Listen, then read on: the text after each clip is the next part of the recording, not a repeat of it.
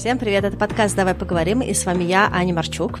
Это 216 выпуск, и я его записываю 18 февраля в России, в Европе, и 17 февраля в Ванкувере. А это значит, что наступил мой день рождения. Очень символично, что это первый выпуск, который я делаю без Стеллы, и в этом есть что-то такое новое, незнакомое, и как будто бы мой год жизни и какой-то новый формат подкаста открываются параллельно. Я тоже хотела вам сказать огромное спасибо за вашу поддержку, и мне, и Стелле. Спасибо за все сообщения в Телеграм-боте, и в директе Инстаграма, и на сайте. Очень тепло и приятно знать, что вы такие замечательные, поддерживающие, и для нас это было очень важно читать ваши сообщения. Как я уже сказала в прошлом выпуске, формат будет постепенно дошлифовываться, и какие-то вещи, которые я хотела бы делать, я постепенно буду пробовать делать и буду смотреть на то, как мне отзывается этот формат, насколько новые форматы, новые какие-то вещи отзываются вам. И буду рада вашей обратной связи, потому что вы слышите. Ну и, наверное, все равно какие-то первые, первые выпуски, где я буду одна, они будут такие, может быть, чуть-чуть менее комфортные, потому что э, говорить вдвоем, обсуждать какие-то темы не то же самое, что думать, говорить, рефлексировать в одиночку. Но посмотрим, как будет получаться. Сегодня тема страхотвержения, и формат такой, что сначала я расскажу, что мне кажется важно рассказать про страхотвержение, а потом я возьму один вопрос из Телеграм-бота и на него отвечу, поэтому если вы что-то писали, возможно, это будет ваш вопрос. Ну что, начинаем. Что важно знать про страх отвержения? Во-первых, страх отвержения – это социальный страх, то есть он так или иначе связан с нашими взаимоотношениями с людьми, в отличие, допустим, от э, каких-то выживательных страхов, биологических, когда фактически это вопрос рефлексов. Тема, мне кажется, она актуальна для многих людей, потому что многие, судя по вашим сообщениям, проходят какие-то трансформации, какие-то изменения, и в ситуации неопределенности, в ситуации, когда мы еще не очень хорошо и очень крепко стоим на ногах, страх отвержения, страх э, прихода в какую-то новую социальную группу или если вы переехали в новую страну, возможность или необходимость интеграции куда-то. Он может быть причиной для того, чтобы испытывать страх движения. Иногда это очень сильно увеличивает тревогу, социальную тревогу, и даже может довести до какого-то бездействия, нежелания предпринять какие-то попытки просто от того, что мы парализованы страхом. Для меня, безусловно, страх движения сейчас такой большой вопрос, да, большая территория, потому что много чего меняется, и прошлый год был большим, и работа в кино, и сейчас э, изменения формат подкаста тоже приводит к тому, что мне страшно, а вдруг то, что я буду делать, не отзовется, а вдруг какие-то штуки, которые я пробую, у меня не будут получаться. Фактически все, что у меня есть, это вера и доверие, что то, что я буду делать, будет интересно вам, будет приятно мне, и, в общем, в целом будет что-то хорошее из всего этого происходить. Но страх, безусловно, есть. Я расскажу немножечко а, подробнее о том, какие есть техники, инструменты работы с этим страхом отвержения, какие есть тактические решения да, на ходу, а какие есть вещи, которые могут как-то качественно, фундаментально поменять отношения с собой собой, с миром, с окружением и с этим страхом. Но надо сказать, что, несмотря на то, что есть много разных инструментов, которые могут позволить снизить этот страх, большинство из нас, особенно люди, которые выросли в критикующем окружении, более тревожном или контролирующем окружении, когда нами были часто недовольны, нам казалось, что нас не понимают, когда у учителей или у родителей, у каких-то других людей, с которыми мы контактировали в раннем возрасте, было мало времени или мало навыков каких-то прикладных для того, чтобы разговаривать с нами, интегрировать нас. Да, у нас может быть очень много э, стремление, желание где-то надавить на себя, перестать быть самим собой ради того, чтобы э, не быть отвергнутым. Соответственно, такой, наверное, часто выбираемый, в какой-то степени не идеально работающий способ борьбы со страхом движения — это подчинение или people-плизерство, да, то есть какая-то ориентация на внешнее одобрение, на то, чтобы быть такими, какими нас хотят видеть, да, то есть в какой-то степени человек приспосабливается к тому, чтобы делать то, что от него ожидают. Но несмотря на то, что многие из нас выбирают этот способ, у него очень много подводных камней, и, возможно, если вы себя узнали в запросе на внешнее одобрение, желание удовлетворять потребности людей, где-то наступая на горло самим себе, возможно, вам будет интересно послушать этот выпуск и также послушать выпуск, который мы когда-то делали про внешнее одобрение. Все приложу в описании к выпуску. Но вот эта вот история, когда мы работаем со страхом отвержения через то, что мы приспосабливаемся к запросу других людей, потребностям других людей, оно достаточно плохо на нас э, работает, во-первых, потому что это огромная энергия, которая тратится на то, чтобы присматриваться к микродвижениям глаз, лица, чего угодно, изучать человека, думать о его потребностях, тестировать какие-то эти гипотезы, переживать, что то, что мы решили человеку нужно, это на самом деле не то, что ему нужно, потом постфактум мозговывать, наверное, я что-то не то сказал, и поэтому что-то произошло, или бояться, что кто-то поднимет голос, разозлится, отвернется, уйдет. Все это очень тревожно и формирует такую достаточно зависимую модель, при которой нам кажется, что мы без других людей не можем, и что тот человек, от которого мы отстраиваемся, он фактически вершитель судеб. У нас не может быть своего какого-то мнения, своей какой-то позиции, да, и вообще, в принципе, в формате такого people-плизерства невозможно быть собой или очень сложно быть собой, потому что ориентация на другого человека, она засасывает, и в какое-то время мы даже вообще не помним, кто мы, чего мы хотим, какие у нас даже простые потребности, серии, что мы хотим на завтрак, какие фильмы мы хотим смотреть, потому что мы в какой-то степени растворились в запросах и ожиданиях других людей от нас. Ну и надо сказать, что люди интересные, развивающиеся, которым интересны другие люди, они часто все-таки не выбирают людей, которые хотят в них раствориться, а все-таки хотят общаться с людьми, которые отличаются от них, потому что именно в этой динамике создается какое-то более интересное общение, где можно где-то, может быть, и какое-то альтернативное мнение услышать, и какой-то альтернативный опыт получить. Все-таки люди, которые хотят, чтобы удовлетворяли их потребностям, полностью в них растворялись, это в основном какие-то нарциссичные личности, самовлюбленные, ну или какие-то требовательные к тому, чтобы все соответствовали каким-то правилам, которые они сами создали, такие контролирующие, сложные и прочее. Эта модель, если мы говорим про страх отвержения, она не самая выигрышная для человека в современном мире, потому что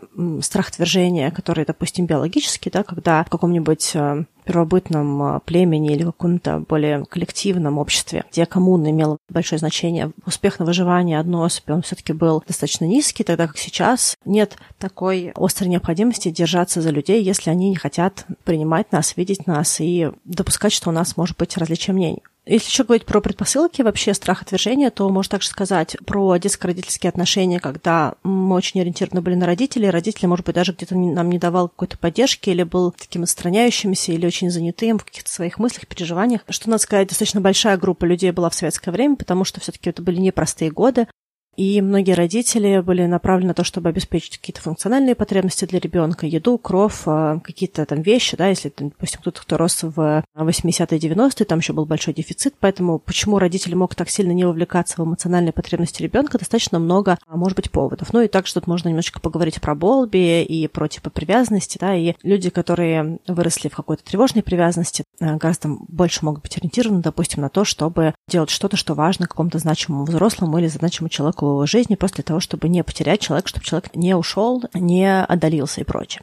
Надо сказать, что страх отвержения – это не только страх, который формируется в каком-то раннем возрасте, да, и, в общем-то, любые более поздние ситуации, с которыми мы сталкиваемся, это может быть школа, когда мы пришли в новую школу, нас там не принимают, и мы себя чувствуем изгоем, или какой-то буллинг, или даже какие-то более поздние травматичные события, какие-то плохие отношения, люди, которые как-то очень болезненно с нами расстались и как-то, может быть, не до конца экологично с нами поступили, или какая-то была ситуация социального позора, там, стыда, чего-то еще, да, любые эти ситуации, они могли привести к тому, что человек мог сформировать формировать чрезмерную чувствительность, да, то, что называется на английском rejection sensitivity, гиперчувствительность к отвержению. То есть это может происходить в любой момент времени, и даже люди, которые получили более безопасное, более стабильное воспитание в детстве и какую-то более адекватную э, детско-родительскую модель, они все равно могут натолкнуться на какого-то человека, который ну, где-то там подразрушит какую-то нашу внутреннюю вазочку и прочее.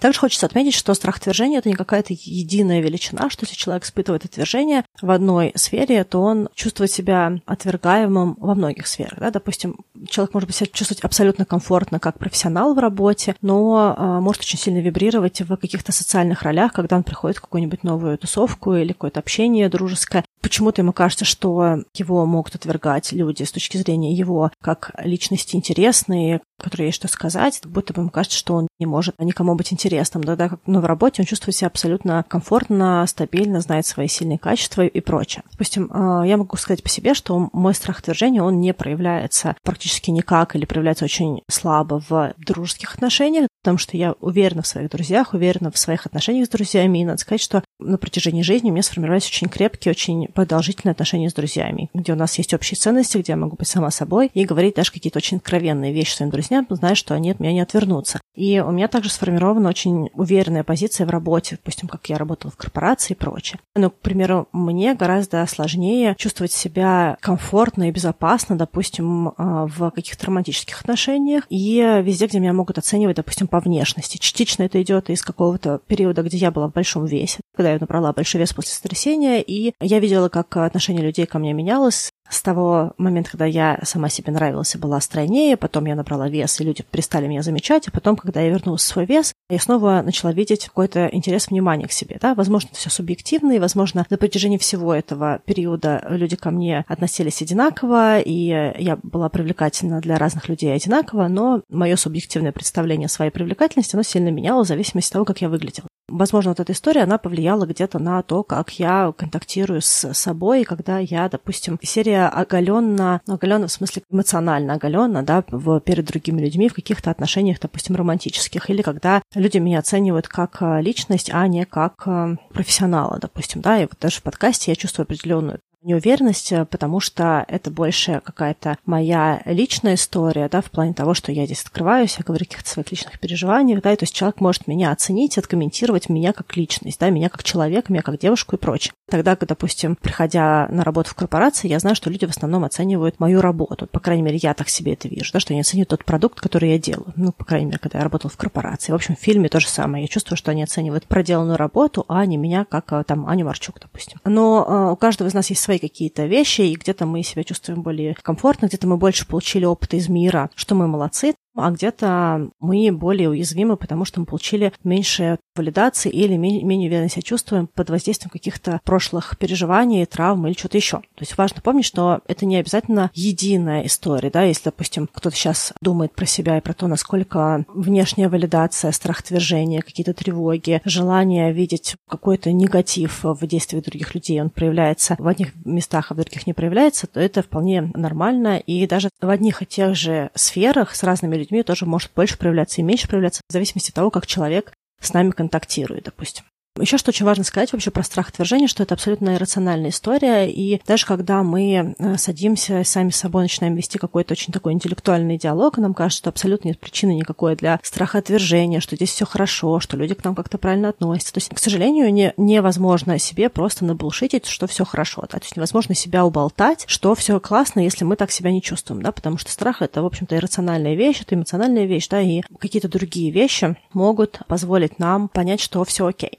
Также одно из проявлений страха отвержения – это определенный конформизм в различных социальных группах. Да, про это чуть-чуть меньше говорят. Ну или, по крайней мере, люди не всегда оценивают свою принадлежность к группе как э, страх отвержение, страх непринятия. Я периодически это вижу на каких-то своих э, знакомых в Канаде, что у них есть какая-то определенная позиция, которую они исповедуют, они эту позицию говорят, они не всегда могут ее доказать, то есть невозможно часто построить какой-то диалог для того, чтобы узнать, на чем позиция базируется. Да? Часто это просто какие-то вот такие вот стейтменты, клеймы, но в глубину этот диалог не идет. Во многом это тоже движимо страхом отвержения, таким, может быть, иногда красиво замаскированным какую-то миссию или какие-то ценности группы. Само по себе нет ничего плохого в том, чтобы какие-то ценности исповедовать, поддерживать какую-то какую-то социальную группу, особенно если нам кажется, что миссии и какие-то активности этой группы, они нам тоже близки, да, то есть тут история не про то, что это правильно или неправильно, а про то, что важно помнить, что иногда, когда мы ищем для себя социальную группу, и мы пытаемся слиться с этой группой, то мы движем и страхом отвержения. Возможно, если мы проработаем страх отвержения, то какие-то другие вещи для нас будут более ценными, к примеру, да, или позволят нам делать те вещи, которые мы хотим, тогда, когда, допустим, социальная группа может давлеть а, над нашим решением. Допустим, у меня один раз было свидание здесь тоже в Канаде. Мы говорили про Россию, про какую-то политическую обстановку, про войну и про прочие другие вещи. И он в какой-то момент мне говорит, я очень хочу поехать в Россию, мне так там интересно, я столько всего про нее знаю, но я боюсь, что мои друзья меня не поймут.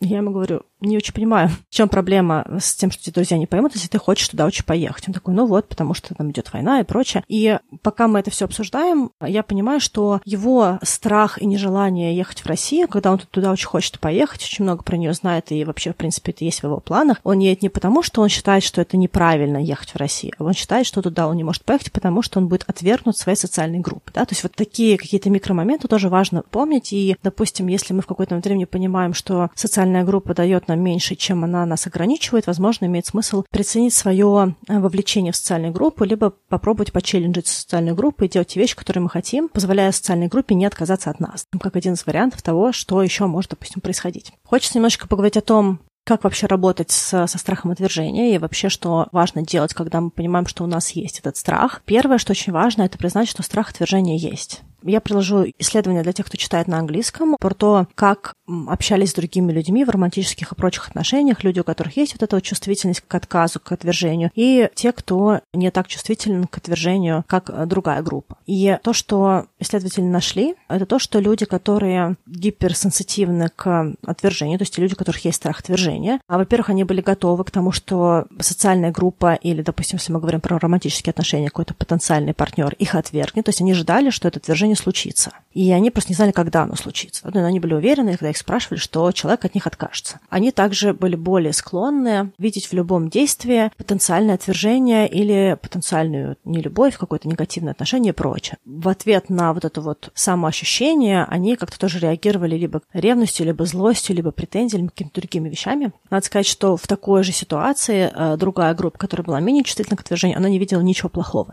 То есть это исключительно дело не в поведении другого человека, а в том, как мы маркируем то, что человек делает, и то, как он к нам относится. Поэтому очень важно понимать, э, есть у нас страх отвержения или нет, потому что в зависимости от того, как мы для себя это осознаем, мы можем больше задать себе вопросов, действительно ли это отвержение есть, или это скорее наша тревога, которую мы проецируем на действия, какие-то поступки других людей. Вторая вещь, которую можно делать, если мы знаем, что у нас есть страх отвержения, это то, что называется в психологии метод экспозиции. То есть делать то, что нам кажется, что страшно делать. И э, идти на страх в какой-то степени, и то, как это может проявляться, это быть самим собой. И смотреть, как на это будут реагировать люди. Часто нам кажется, что человек от нас отвернется, но на самом деле то, чего мы боимся, может вообще по-другому восприниматься людьми. А в нашей голове рисуются какие-то очень страшные картинки. Фактически то, как это выглядит в нашей голове, почти невозможно увидеть такое действие от каких-то культурных или здоровых, адекватных людей вообще, в принципе, мало кто захочет сделать нам так больно, да, или будет делать нам так больно. Вообще в мире гораздо больше принятия, чем нам кажется, и если у нас есть страх отвержения, то мы, скорее всего, будем гораздо острее воспринимать то, как нам могут что-то сказать, и также мы можем гораздо острее себя чувствовать, как-то болезненнее себя чувствовать, когда мы о себе что-то говорим. Или выбираем не говорить, потому что нам кажется, что это на что-то повлияет. У меня, к примеру, была такая история, что я начала здесь, в Канаде, в какое-то время на свиданиях рассказывать, что на протяжении своей жизни я чаще была без отношений, чем в отношениях, что я строила карьеру, что я много путешествовала, что у меня было очень много разных курсов, я все время изучала что-то новое. Ну и также говорила о том, что на каком-то этапе у меня был достаточно большой вес, и мне самой казалось, что в таком весе я вообще никому не могу понравиться.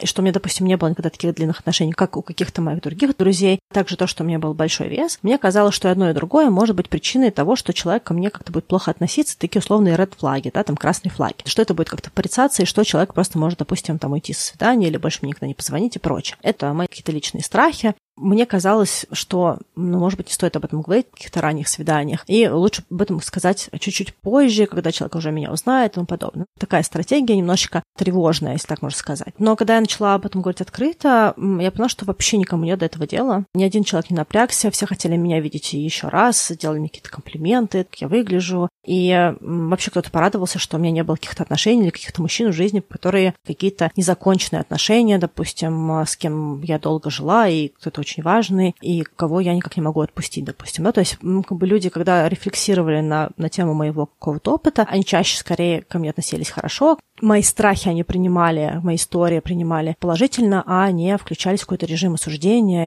То есть это не история про то, что что-то однозначно хорошо и что-то плохо, это история про то, что у каждого из нас есть какие-то страхи быть непринятыми, и, как правило, то, что мы боимся сказать многим другим людям или каким-то людям, которые нам могут понравиться и которым мы можем понравиться, они вообще не так сильно важны с точки зрения того, что они не считают, что это deal-breaker, да, то есть они не считают, что нас стоит не выбирать, или от нас стоит отказываться или отвергать нас, потому что а, что-то в нашей жизни, в нашем прошлом было. Это только наши личные какие-то страхи и переживания. Поэтому, если нам кажется, что есть что-то в нас или про нас, или в нашей истории, что нам по какой-то причине страшно говорить, потому что нам кажется, что люди нас отвергнут, имеет смысл об этом сказать, или даже сказать, если мы говорим про новых людей пораньше, для того, чтобы получить из мира ответ. То есть кто-то действительно может быть с нами не ок, но тогда действительно ли мы хотим дальше какой-то диалог вести. Но большинство людей вообще могут этому не придать никакого значения. Ну и вообще, честно говоря, люди чаще думают и переживают о себе, и переживают о том, будут ли они приняты. И а, тоже очень важно помнить, что на другой стороне такой же человек, как и мы, который тоже боится чем-то поделиться и тоже может быть где-то уязвим, и тоже может где-то не до конца чувствовать себя уверенно в каких-то своих а, делах, каких-то своих проявлениях и чем-то еще. Еще одна важная вещь, которую здорово делать, если у нас есть страх отвержения, это быть уязвимым. И про уязвимость у нас тоже был выпуск, я приложу его в описании. Я коротко скажу, про что уязвимость. Допустим, мы очень боимся, что нас отвергнут, и нам кажется, что если мы про себя что-то такое скажем, то есть мы признаемся в своем страхе, человек будет к нам относиться хуже. А на самом деле, если люди нас э, ценят и любят, то наши страхи, наши какие-то уязвимые моменты, они э, могут даже восприниматься немножечко такими миленькими и не восприниматься как то, что раз мы уязвимы, то нас э, можно и нужно ранить. Да? Это скорее какая-то такая модель в более нарциссичных отношениях, когда человек видит слабину и старается туда бить. Да? Но большинство людей в каких-то здоровых отношениях не считают, что если человек как-то искренне говорит о своих каких-то переживаниях, это повод для изменения динамики отношений в худшую сторону. Поэтому, допустим, если нам очень страшно, то здорово просто прийти и близкому человеку об этом сказать, сказать, что, знаешь, я боюсь, что ты можешь со мной как-то разойтись. И даже в рабочих отношениях, а если сложился какой-то уважительный формат коммуникации, и мы, в принципе, хорошо относимся к человеку, который нас нанял на работу, или который наш непосредственный руководитель, можно попросить аудиенции, просто сесть и сказать, а, что я себя как-то так некомфортно чувствую, мне почему-то кажется, что вы недовольны моей работой, Допустим, если у человека действительно есть какие-то претензии к вашей работе, допустим, вашего руководителя, то это будет хорошим способом открыть диалог об этом. Возможно, это будет момент, который вы можете достаточно быстро скорректировать и, наоборот, в этом диалоге можно будет э, выстроить лучшее понимание а, ожиданий другого человека от вас и на будущее даже улучшить коммуникацию, создать какую-то открытость и какие-то, может быть, крепкие, уважительные, доверительные отношения. Но чаще всего а, вот эти тревоги, они часто бывают у людей, которые переживают, и когда мы это говорим, допустим, нашему партнеру, другу или даже на работе, люди чаще, чем нет, опровергают наши страхи мы скорее получаем от людей, с которыми мы взаимодействуем, какую-то положительную обратную связь, а не какой-то негатив. И таким образом мы можем успокоиться, и если мы за что-то тревожимся, это даст нам возможность э, переоценить то, что происходило, как бы эту ситуацию, увидеть, что на самом деле мы важны, нас ценят, и у нас есть хороший какой-то плацдарм для продолжения этих отношений. Важно только такой момент уточнить, что, допустим, если есть потребность постоянно это валидировать, то это скорее говорит о каких-то тревожных состояниях, которые все-таки лучше не скидывать на других людей, а все-таки начать прорабатывать с психологом, потому что если мы говорим именно про страх отвержения, такой вот социальная неуверенность в себе где-то, э, как, и как результат того, что человек может от нас отказаться, то одного разговора должно хватить для того, чтобы на какое-то продолжительное время этот вопрос закрылся. Да? То есть если есть необходимость постоянно спрашивать, а ты не уходишь ли от меня, не бросаешь ли там еще что-то, это скорее уже какой-то другой, более тревожный э, момент, который может, наоборот, разрушить отношения, а не укрепить. Мне кажется, важно помнить про объем вот этих вот претензий, запросов и валидации, да, потому что поддержать близкого это одно, а каждую секунду валидировать это немножко другой формат работы. Тут нужно больше копать, что происходит. Ну и вообще подозрения бесконечно, они немножечко ухудшают э, доверие в отношениях. И третий момент, когда мы говорим про страх отвержения, это быть собой и быть готовым быть отвергнутым. Я не уверена, что эта история зайдет всем, такая ситуация, что если мы очень-очень долго формировали какой-то призрачный мир или какой-то мир нереальный того, кто мы есть, а тут мы решили выйти из тени и быть более естественными, более открытыми и более самими собой, есть вероятность, что то окружение, которое мы успели сформировать, будучи кем-то другим, может абсолютно не понять нового вас. И тут такой важный момент. Если для вас цена та идентичность, которую вы хотите транслировать теперь, реальный вы, то где-то можно и нужно быть готовым к тому, что не всем вы новый зайдете, потому что люди выбирали вас по каким-то ложным критериям. Это, скорее всего, не произойдет в близком круге, потому что очень сложно, очень долго быть не собой. Так или иначе, мы, которые мы есть, мы простреливаем тут и там, и, в общем и целом, если люди чуткие, любящие, они, скорее всего, нас знают хорошо, и даже где-то, где нам кажется, что мы держали лицо, люди все равно знают, кто мы, и поэтому, наверное, какой-то очень близкий круг вряд ли может отвернуться. Но какой-то такой средний близкий, дальний круг может не понять нового вас, но это не должно вас смущать, потому что если цель быть самим собой и меньше притворяться, меньше энергии тратить на создание какой-то маски, образа и прочее, то награда за то, чтобы быть самой собой, она гораздо выше, и отдаляясь какие-то люди не близкие нам, откроют простор для каких-то других, более интересных, более близких нам людей. Ну, опять-таки, возможно, это не само по себе такое отвержение, оно не случится, но люди тоже будут понимать, что то, то мы хотим, и то, какие мы есть, оно не поменяется. Да? То есть мы хотим быть самим собой и хотим транслировать наши потребности, какие они на самом деле реальные. Это э, тема есть очень хорошая книжка «Хватит быть славным парнем». Я про нее нее немножечко больше расскажу в следующем выпуске, в книжном выпуске, который будет на следующей неделе. Говоря про страх отвержения, очень хотелось бы немножечко поговорить про самосбывающееся пророчество, поговорить о нем в двух аспектах. Первое, как я сказала выше, какие-то прошлые травмы приводят нас к чрезмерной наблюдательности, контролю, тревогам, и делают ситуацию не совсем такими, какие они на самом деле есть. То есть в каких-то действиях, которые люди делают, человек такой гиперчувствительный может увидеть негатив, направленный на него. Это может привести к тому, что человек, которому мы действительно нравимся, постепенно начинает отдаляться, если мы на него эти наши страхи и претензии скидываем, и даже то, что изначально может быть хорошими отношениями, это неважно, романтические это отношения или дружеские отношения, под гнетом такого тревожного, контролирующего поведения все начинает рассыпаться. Потому что никто из нас, э, большинство, по крайней мере, людей, не хочет себя чувствовать плохими, а не хочет на себе испытывать чрезмерный контроль, получать обвинения, претензии, особенно если нам кажется, что мы такого ничего там ужасного прямо и не сделали. Примеру, у меня была подруга, которая не могла пережить, что я могу ей не отвечать, допустим, пару дней. И когда она не получала ответ сразу, она начинала мне писать сразу же с претензиями. То есть она меня спрашивала там один раз, там, можешь ты, не можешь, я могла либо ей ответить, что я подумаю, я напишу, но потом я не писала в ее понимании достойный э, временной отрезок, да, допустим, там, не знаю, сутки или двое суток. И дальше я получала какие-то сообщения серии, ну, я так и знала, что тебе все это не нужно, как всегда ты не отвечаешь, а я пишу. Ну, то есть какие-то вдруг претензии, которые я вообще не понимала, понимала, куда они взялись, потому что я поняла запрос на общение, но не всегда у меня, допустим, есть время ответить или не всегда есть понимание, когда мне получится, да, особенно в какие-то периоды, когда много всего происходит. В какой-то обычной реальности с другими людьми люди просто пишут, и я отвечаю, там могу извиниться и тому подобное, и найти какую-то встречу, какое-то время, которое удобно и мне, и другому человеку.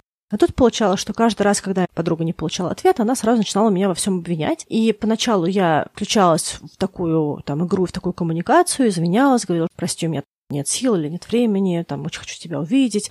Но когда это уже был какой-то раз, я поняла, что для меня ценность того, чтобы встретиться сейчас или вообще быть в этой коммуникации, она гораздо ниже, чем просто этого человека потерять. Не потому, что сам человек мне не нравился или был неинтересен, а потому что для меня я сама и мое внутреннее состояние, и мое какое-то отношение к себе, оно было просто важнее. В каком-то круге просто извиняться, оправдываться каждый раз, когда я не отвечаю в то время, в которое другому человеку выгодно и удобно, да, то есть когда человек появился в моей жизни спустя сколько-то там времени, допустим, не знаю, пару месяцев, потом решил, что я должна обязательно сейчас обслужить эту встречу. Такая коммуникация коммуникация, она может быть нерабочая. Кто-то, как я, допустим, может подвисать с ответом в надежде, что сейчас вещи раскидаются. И я найду время, кто-то другой может просто сказать нет, извини, времени нет. Когда будет, не знаю, когда будет, напишу. В том или ином виде человек может получить это отвержение, этот отказ, либо растянутый во времени, либо получить его резко, как очень четкое нет. Почему я говорю, что это самосбывающееся пророчество? Потому что тревога и претензии, вот, допустим, в этом примере, разрушили, в общем и целом, хорошие отношения, да, то есть у меня не было никакого негатива, допустим, к этой моей подруге, я была рада с ней видеться в каком-то шаге времени, да, то есть это не какой-то человек в близком круге, да, это какой-то человек, который появляется два-три раза в год и хочет встретиться, да, в общем и целом я также хочу встретиться, и, ну, хотела встретиться, да, но претензии, тревоги и какая-то коммуникация, где я была регулярно плохой, они просто разрушили это желание, да, и мне было проще отказаться от такого человека из среднего круга дружеского, чем продолжать. Если вы, допустим, узнали себя в этой модели, то тогда то, что может быть э, ценно, то, что вам может быть ценно, это, во-первых, понимание личных границ, как они выстраиваются, какая-то работа с личными границами, вашими границами, границами другого человека, понимание личных границ на разных уровнях близости. Партнер это или близкий друг, или это дальний друг, или коллега, знакомый. То есть какое общение, какой формат коммуникации может быть допустим на разных уровнях близости. Мы делали выпуск про личные границы, мы также делали выпуск про ненасильственное общение, про метод э, Маршала Розенберга, так что вы можете послушать выпуск или, может быть, даже прочитать книгу его. Не все техники быстро интегрируются, и когда мы делали выпуск, люди писали, что у них не получается или мне нравится метод, на самом деле, если его через себя пропустить, попробовать, то в какой-то момент времени органичность коммуникации может позволить изменить общение с другими людьми в лучшую сторону. Это тоже, что очень важно, это различать просьбу и требования, учиться принимать отказы в режиме того, что эти отказы не связаны с нами лично, без изменения отношения к себе, если так можно сказать. То есть, когда нам отказывают, мы не считаем, что отказали нам как личности, а отказали на конкретное предложение, либо не отвечать на какое-то предложение, потому что оно не отзывается, к примеру. Безусловно, это лучше всего делать, работая с психологом, потому что мы не всегда можем отследить какие-то наши проявления, и психолог тут может лучше навигировать, лучше подсвечивать какие-то вещи. Также можно расширять вариативность причин отказа, да, то есть как бы самому себе говорить, что нам отказывать не потому, что там я плохая, я я плохой, потому что, допустим, человеку сейчас не хочется этого, или он не может по каким-то объективным или, может быть, субъективным причинам. Да, человек может не просто быть на работе, допустим, или делать какой-то проект. Да, человек также может устать, или, допустим, хотеть пойти в спортзал, потому что он туда не ходил, или даже ходил, но для него важно продолжать ходить вместо того, чтобы пойти с нами на кофе. Выбирая между спортзалом и тем, чтобы сейчас пойти поесть в ресторане, человек может по своим личным субъективным ценностям и потребностям именно сейчас а, пойти в спортзал. Или что человеку может это быть слишком часто, особенно если это какие-то отношения романтические, и, допустим, человек еще пока что не до конца понимает, какой формат общения здесь комфортен ему и ей, да, то есть в зависимости от отношений. Либо, может быть, само предложение неинтересно. Ну, то есть вот эти все вещи, это вариативность того, почему человек сказал нет, или почему человек там, допустим, может не отвечать или думать над предложением, она может быть достаточно широкая, да, тогда как если человек тревожный или у него очень высокий страх отвержения, то там нет такой вариативности. Там всегда кажется, что человек отказал, потому что я ему не нужен, или я ему не ценен, да, то есть там всегда есть один и достаточно негативный сценарий. То есть если мне отказали, то я плохой, допустим, вот какая-то такая модель. И эти вариативности, вариативность ответов, да, каких-то причин и прочее, они хорошо расширяют самодостаточность, да, потому что часто, когда мы общаемся с людьми, и человек нам отказывает, это разрушает какое-то наше отношение к себе, потому что мы в какой-то степени сливаемся с другим человеком, да, то есть человек становится нами. Появляется какая-то такая условная зависимость, да, что вот человек должен обязательно нам сказать «да», потому что вот это наш человек, к примеру. И тут очень хорошо было бы поговорить с собой, вообще потренировать такой момент, как я пробовал пригласить человека.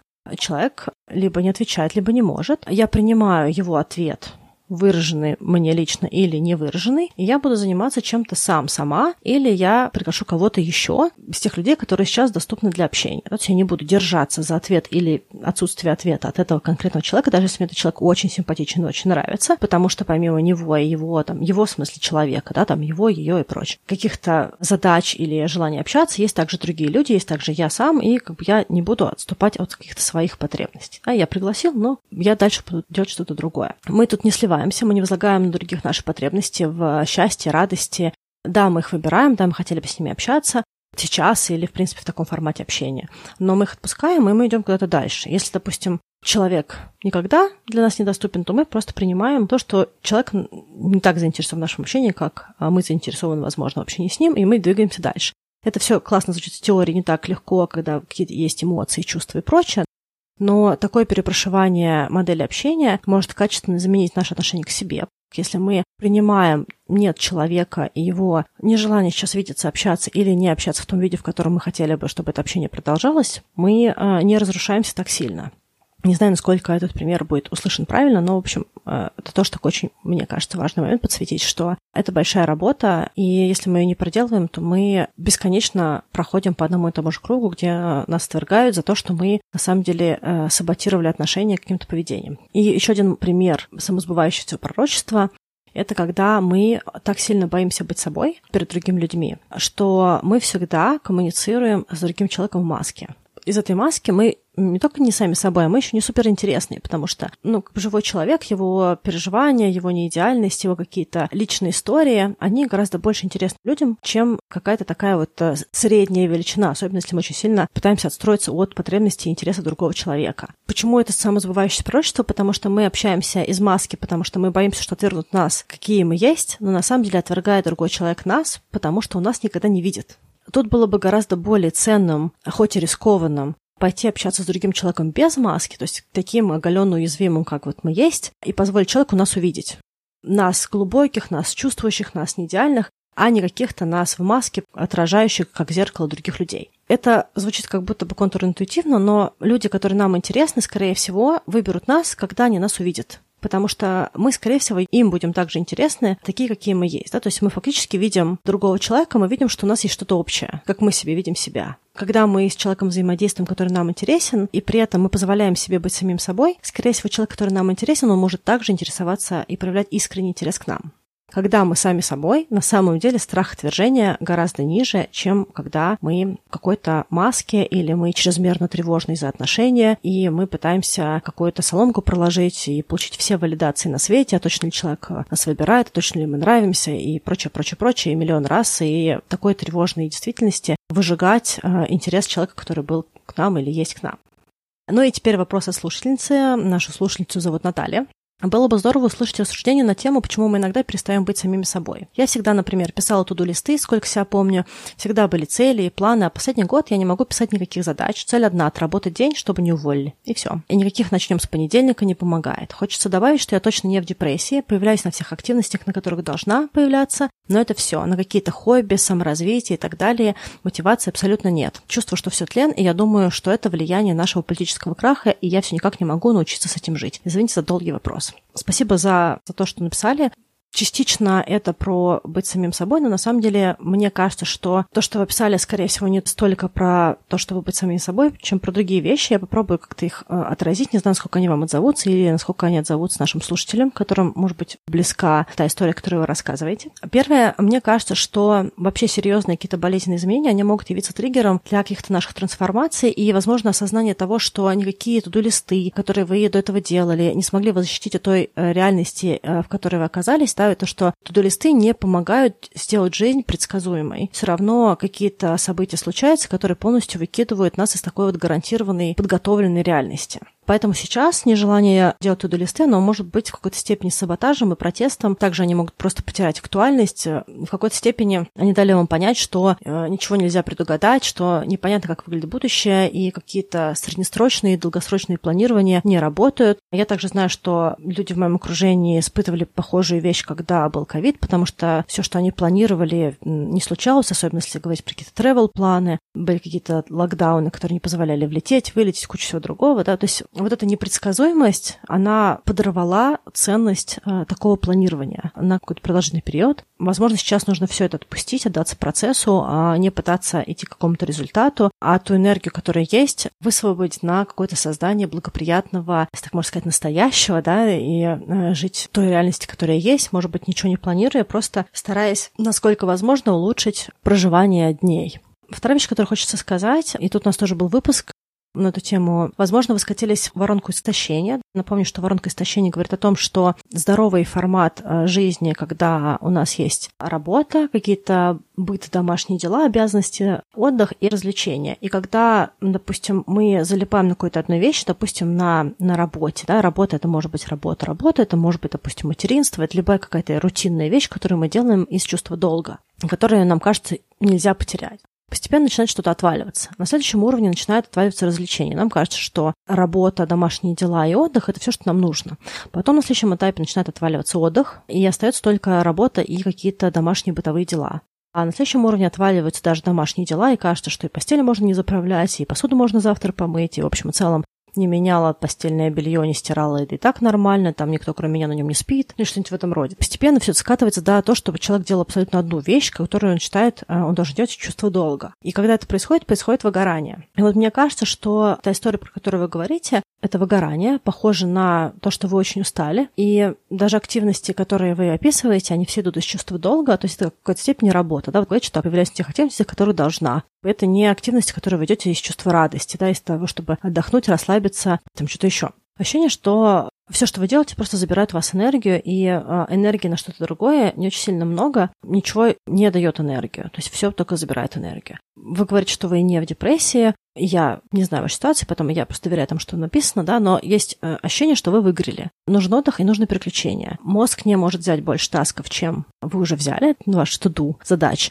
Поэтому э, туду не работают. Никакие задачи новые не работают, писать списки тоже не работает. Вот нужно отдохнуть, переключиться, расслабиться и найти какие-то активности или пассивности, которые могут вам дать прилив энергии. Иногда это сон, какая-то более сбалансированная еда и общение с людьми, которые мы знаем, нас любят. Надеюсь, сегодняшний выпуск был интересен. Спасибо, что дослушали. Услышимся с вами на следующей неделе. Следующий выпуск будет книжным. Я знаю, что многие из вас любят книжные выпуски. Хорошей недели.